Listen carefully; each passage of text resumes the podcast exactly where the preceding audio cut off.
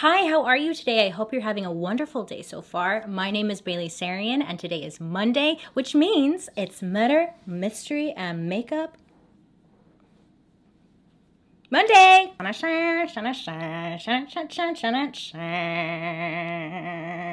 I can't believe I'm, this theme song is still going strong. Never intended it for, to be that way, but here we are. We made it. Anyways, hi, how are you? I hope your day is as bright as my forehead and you're staying safe out there. You know what I'm saying? Nothing fits me right now unless it has an elastic piece as a waistband. That's where I'm at, and I hope you still fit into your pants. All right, cool. Oh, you know what? I forgot to say. If you're interested in true crime and you like makeup, I would highly suggest you hit that subscribe button because I'm here for you every Monday. Okay, so today we have a story. A story about Jane Toppan. Have you heard of her? But other than that, I will shit my dirty little trap and let's get right into it, baby. So, Jane actually, okay, look, she had a lot of names. Jane was one of them, and she also went by the name Jolly Jane, but we'll get to that. Jane, she was born March 31st, 1854. Oh, yeah, we're going back. So, Jane was actually born with the name Honora Kelly. Because this is such an old story, there isn't a lot of information as far as her upbringing goes. There's a lot of theories of how her upbringing was, but things that we do know are that she had a sister, and her sister's name was Delia. And Delia was a little uh, bit older than Jane. We're gonna call her Jane because that's what she went by. Her parents were Irish immigrants, and her mother, Bridget, she died at a young age from tuberculosis. And then her father, his name was Peter. It was said that he was an alcoholic, and Peter also earned the name Kelly the Crack, like Kelly the Crackpot. That's just the nickname he had, okay? Peter was crazy, as they say, like uh, his neighbors and coworkers, they all knew Peter because he was so crazy. Peter, Jane's father, he actually sewed his own eyelids shut uh, when he was working as a tailor. Like one day he just snapped and sewed his eyelids shut. In 1863, a few years after Bridget, Jane's mom, after she had died, Peter, he ended up taking his two daughters off to what was called the Boston Female Asylum, which was an orphanage. And it was said that he took them to this orphanage because he couldn't take care of his children anymore due to his mental state declining. And he had gotten into trouble and was being sent to a mental institute himself. So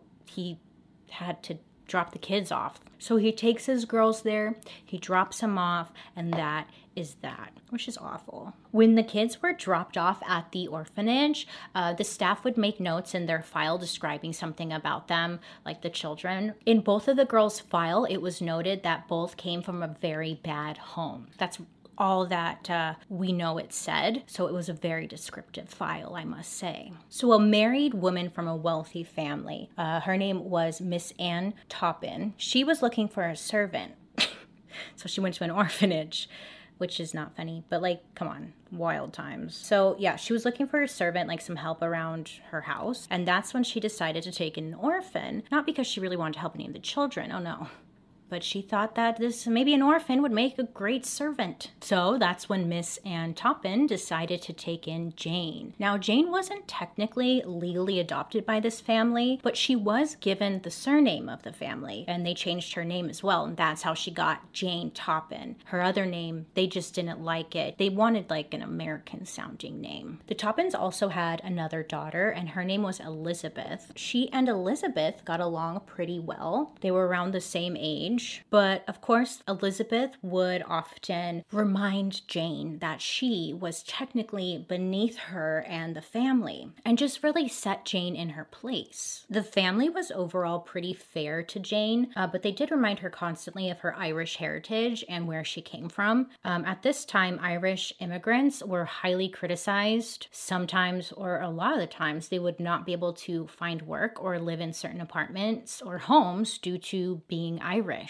A common sign that would be placed like on a window or, or door, whatever, outside of workplaces would state, quote, no Irish need apply, end quote. So they would constantly, the family would remind Jane that she couldn't go anywhere else, you know, and that she should be thankful to the family for providing her with such a wonderful life. Anytime Jane would kind of like maybe act out of her, her place, they would remind her where she came from and how she pretty much wasn't wanted. Again, just kind of like patting themselves on the back, like, see what we gave you? Mm-hmm. You need to be thankful, Jane. You need to be thankful. It's like if Cinderella was a, a, horror film. Not horror, but like horror film. Elizabeth and Jane, they were good friends, best friends, but deep down, you know, Jane would be feeling a little bit jealous, okay? Elizabeth was the daughter of this amazing, wealthy family, and Jane was just the servant. And Jane was really nice to Elizabeth, like to her face or whatever, you know, but deep down, it was like the tension would build and build and build as years went on.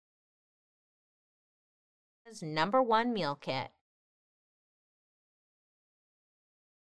As Jane was a teenager, many would describe her as super chatty. She was friendly. She was really easy to like. She was a fantastic party guest and told many great stories. Many in the neighborhood trusted Jane to babysit the, the children or to like watch friends' children. Friends would come over for a party at the home, drop the kids off with Jane. She would watch them. People just really trusted Jane, and everyone seemed to really like her too. But Jane Jane, Jane, Jane. Jane was so liked because she created a character, okay? She was a pathological liar. Jane told great stories, right? Grand stories. She would go on about her family, saying that her father was a sailor and that her sister married a wealthy prince.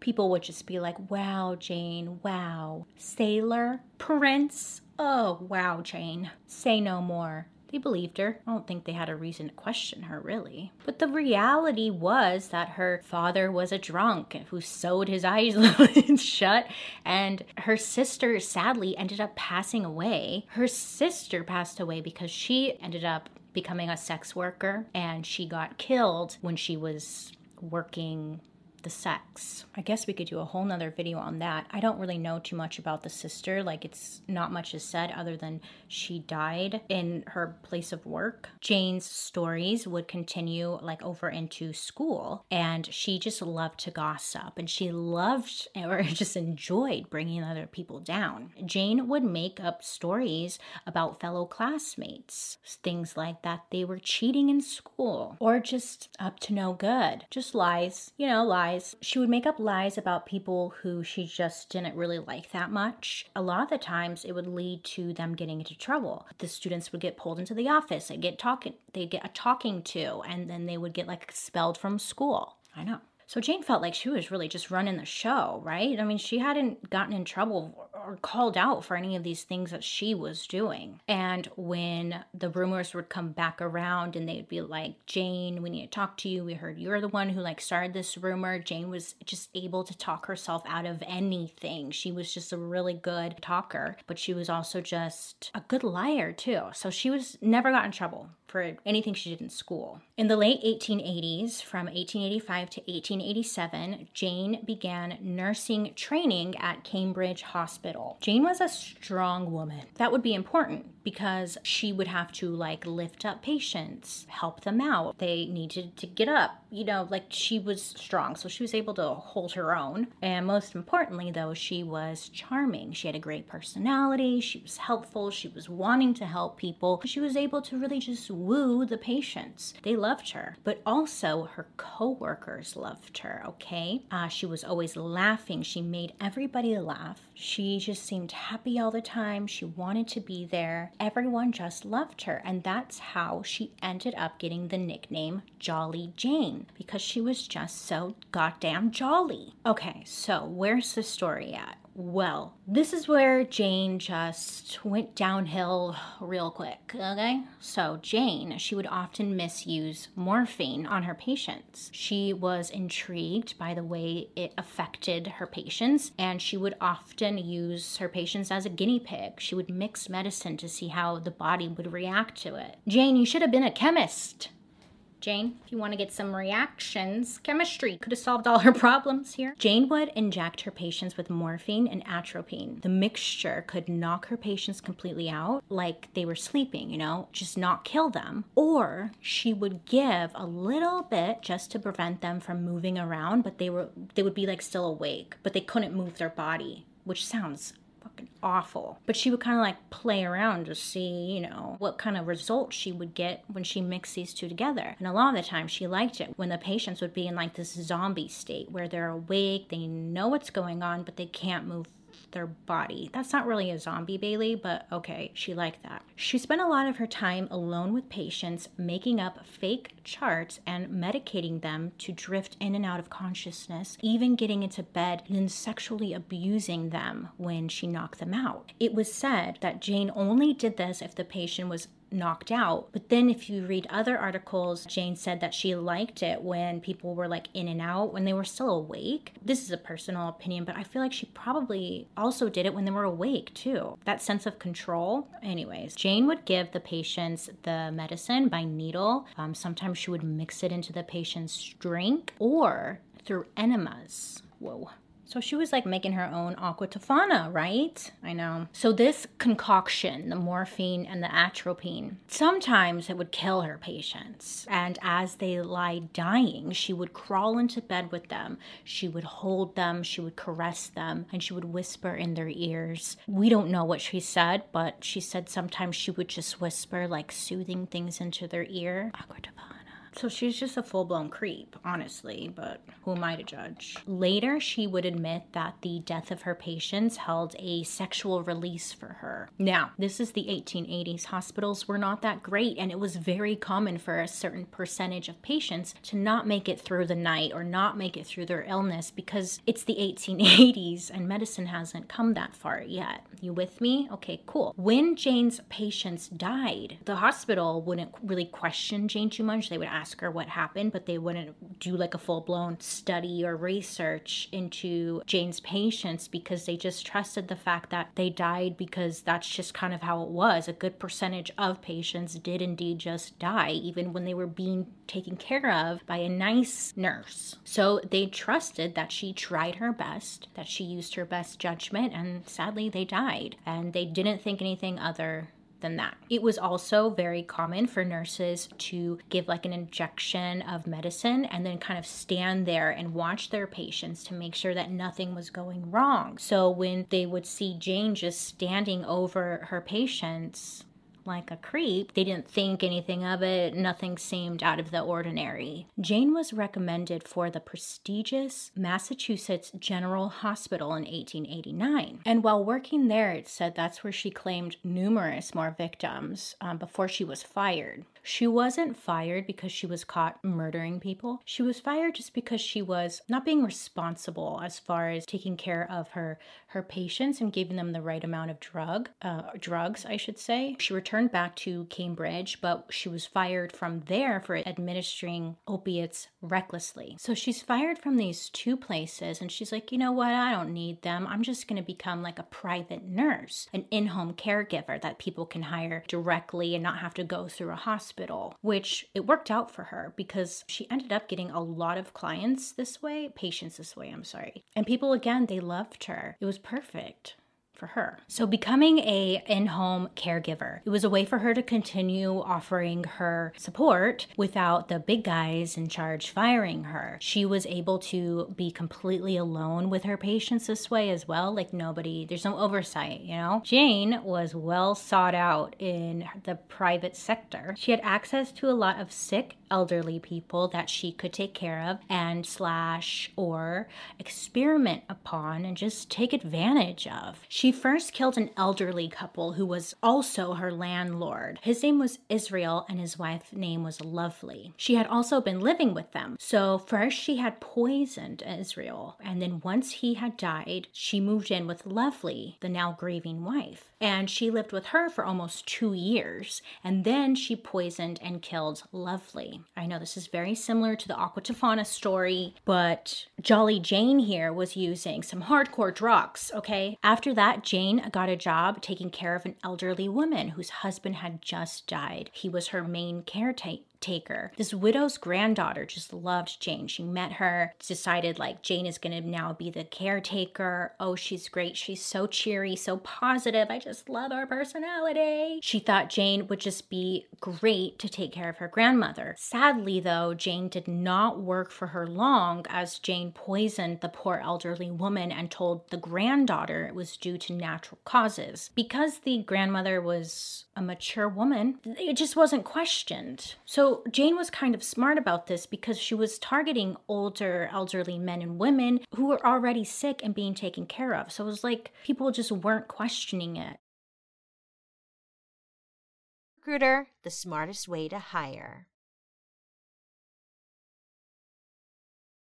Jane then moved to her old foster sister. Remember Elizabeth from the beginning? Do you remember? Well, guess what? Jane had visited with the now married Elizabeth over the years. They kept in touch, and Elizabeth didn't think twice when Jane invited her to Cape Cod for a vacation. But Elizabeth would not make it through the week. Jane would later say that out of all the victims, Elizabeth was the only one that she killed out of malice. She made the death long and drawn out out, poisoning her for weeks before she finally killed her. Then, like always, she climbed into bed with Elizabeth, was holding on to her, caressing her, loving her, loving her, and just watched her die. But Jane said that this one was like really satisfying for her because it was somebody that she obviously had this built up anger, jealousy, everything was built up inside. So she was like really getting off on this one. Jane had moved into a house owned by a family named the Davis family, and they thought once again very highly of Jane that she was so helpful, especially with the, the remedies to any of their sicknesses or illnesses. The neighbors also enjoyed Jane as well. Jane would make little house calls to them if anyone was feeling ill or needed help, and she's just building this community of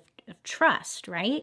Again, they would let Jane watch their children, sometimes take large groups of them all together to the beach for picnics. And Jane would say in her years living on the Davis home, Jane had collected a debt of $500, which today would be equal to $15,000. Jane had collected this debt. It was money that she had borrowed from the family over time. She said it was for her supplies or any medications, stuff that was like work related. The matriarch of the family, of the Davis family, um, her name was Maddie, and she went over because Jane was like living in the back house. So she went over to Jane and she asked Jane, can you give us some of the money, like make a payment, anything, you know, because you owe us. Jane ended up talking her way out of the situation and then instead invited her in, offered her a glass of mineral water. But of course, it was not just any mineral water. Nay, nay. No, of course not. This mineral water was laced with heavy doses of painkillers. Just a typical Wednesday. Once Maddie was knocked out, Jane then took Maddie to the spare room in the home where she injected her with more morphine. She would drug her and then let her rest, keeping her going in and out of consciousness for an entire week. Jane had told the family that Maddie had some kind of illness and was being treated, but Maddie was so out of it, nobody could even ask her what was wrong or what happened. Sadly, Maddie died one week later. Soon after this, Jane went to go live with the patriarch of the, fam- the Davis family, and his name was Alden, to take care of him and his children now because the wife died. So Jane decided to kill this family. Jane still owed the family money, and because of this, she's like, I just gotta get rid of them because that's the only way I can resolve this in her mind, you know, like, okay. So Jane ended up starting with the youngest daughter first, and her name was Genevieve. And she had killed Genevieve by poisoning her with putting it in her drinks. And sadly, she died pretty quickly. Jane spread a rumor around town saying that Genevieve had been suicidal and that she had been seen holding an arsenic like glass before returning it to the shelf. Jane ended up killing her with her traditional overdoses of morphine. So Jane had this rumor going around that Genevieve killed herself. People believed it. I don't know why no one was questioning Jane. Not even two weeks after Genevieve's death, Jane killed Alden. And then Then, four days after his death, Jane finished off the Davis family by killing the eldest daughter, Minnie. Doctors were confused by these deaths because there were no signs leading up to the death. They couldn't figure out what had caused them in general, and they couldn't seem to get any answers as to what killed them. People are thinking, but there's no proof that anything fishy is really going on. The night that Jane had killed or injected Minnie, somebody was watching. Mm-hmm. Somebody saw what Jane was up to. Thank God, right? Minnie's father in law had dropped by the home the day that Jane decided to inject Minnie. He went looking for, you know, for the family, kind of looking around, and Jane is over Minnie's bed, about to, she's about to inject her. So this father in law is like peeking through the door. You know, he's like, what's going on in here? And he sees that Jane was injecting her with something standing there watching. And then this father in law found out later that Minnie had died. And he's putting the pieces together like, oh shit, I saw Jane just kind of standing over her, inject her with something. I mean, maybe she's up to it. He didn't have any proof that Jane had killed Minnie, but he had that gut feeling that something wasn't right. And most of the times, if you ever listen to your gut, it tells you things like, hey, that was some bad tuna you had. or it says, hey, something's not right here. He is the one that went to doctors and was asking more questions. He's like, What's up with this whole Davis family? What caused the death? He's the one pushing. Can you find some answers? We need answers. Something's just not right here. Has anyone looked into this Jane lady? And he's just pushing, pushing, pushing. And because of his suspicion and because it's a wealthy family, investigators decided to exhume the bodies of the Davis family. Not good for Jane. So, Jane went on to try and woo her dead foster sister's husband. I know, I'm sorry, this is confusing. Okay, so Elizabeth, remember?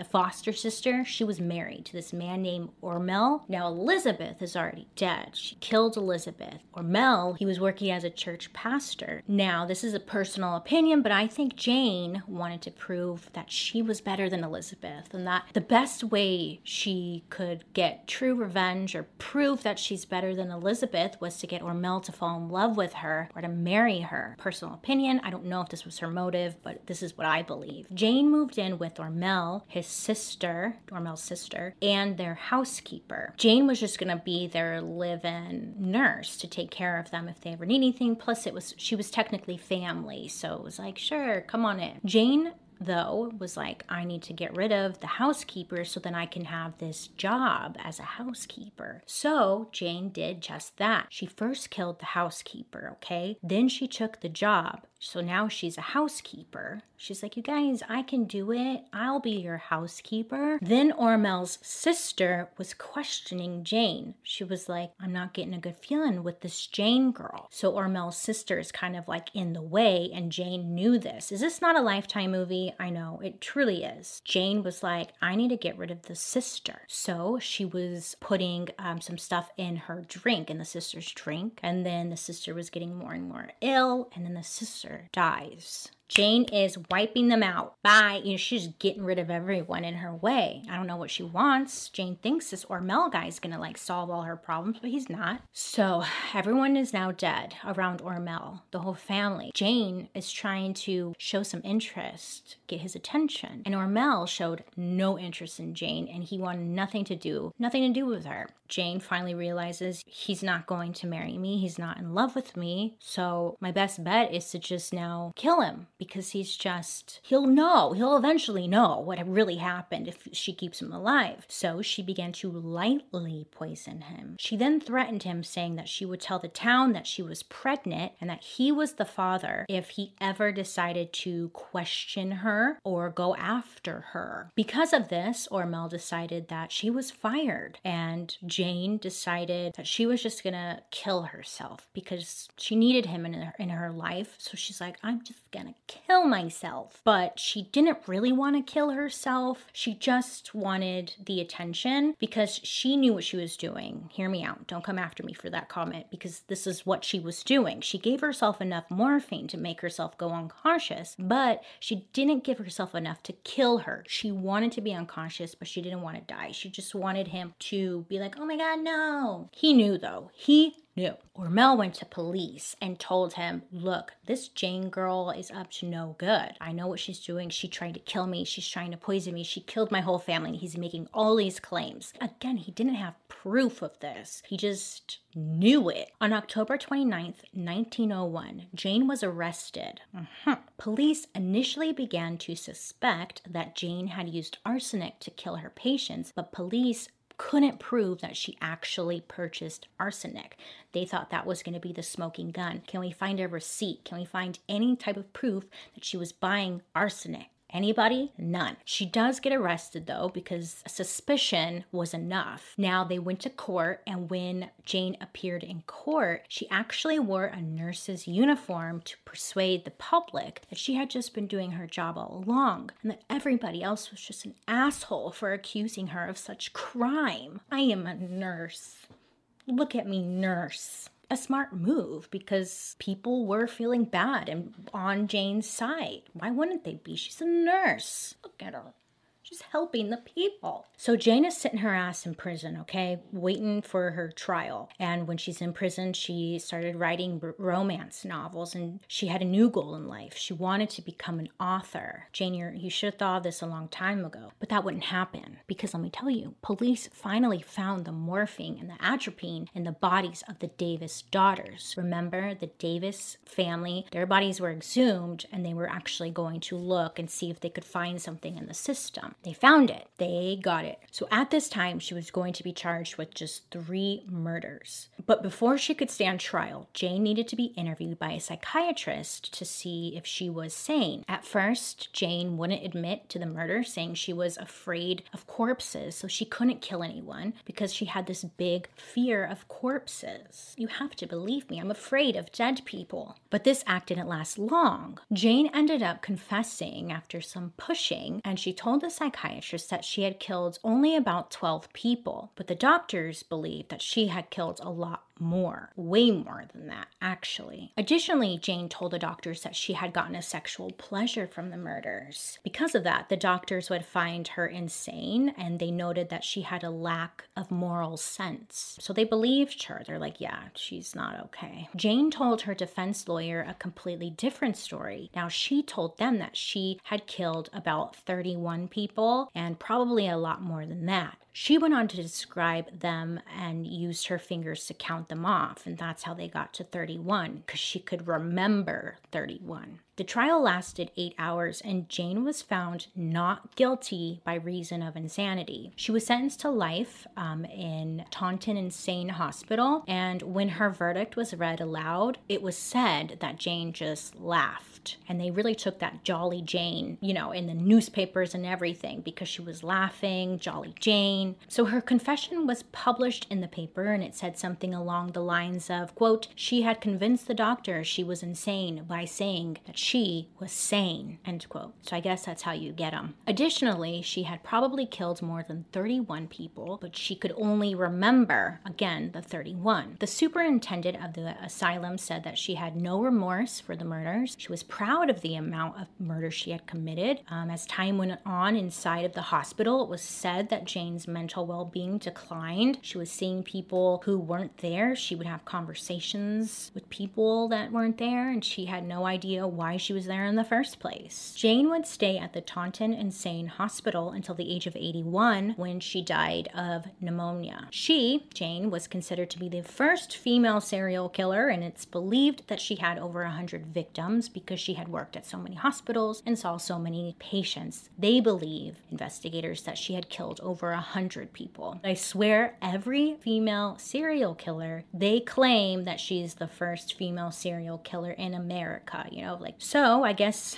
it's up for debate who the first female serial killer is, but Jolly Jane was definitely up there. Now, this story is terrifying because obviously you are heavily relying on a nurse to take care of you and not murder you. So, when this story got out, people were truly terrified that there was some corrupt nurses out there. And throughout history, there has been, but for the most part, thank God, nurses do the right thing and are here to help us. Thank Thank you, nurses. And that, my friends, is the story of Jane Toppan, Jolly Jane. She was truly fucked up. I believe that she probably killed a lot more people because she had these patients. Why, like, why? I don't know. Maybe she didn't, but it's hard to believe that she didn't kill more people. I felt like that was really short. Was that? I, I apologize if this was a short one. Some of these stories, especially these older ones, it's really hard to find information. It's like one big game of telephone. Do you think that she killed more? Do you think she was the first female serial killer?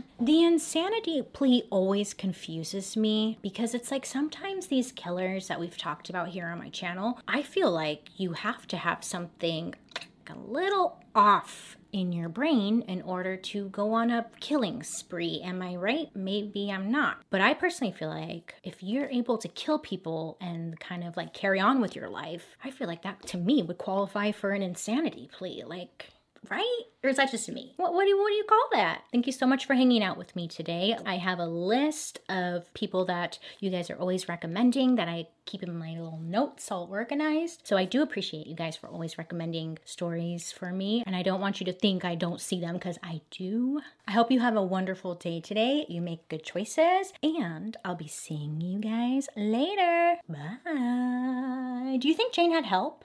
Oh,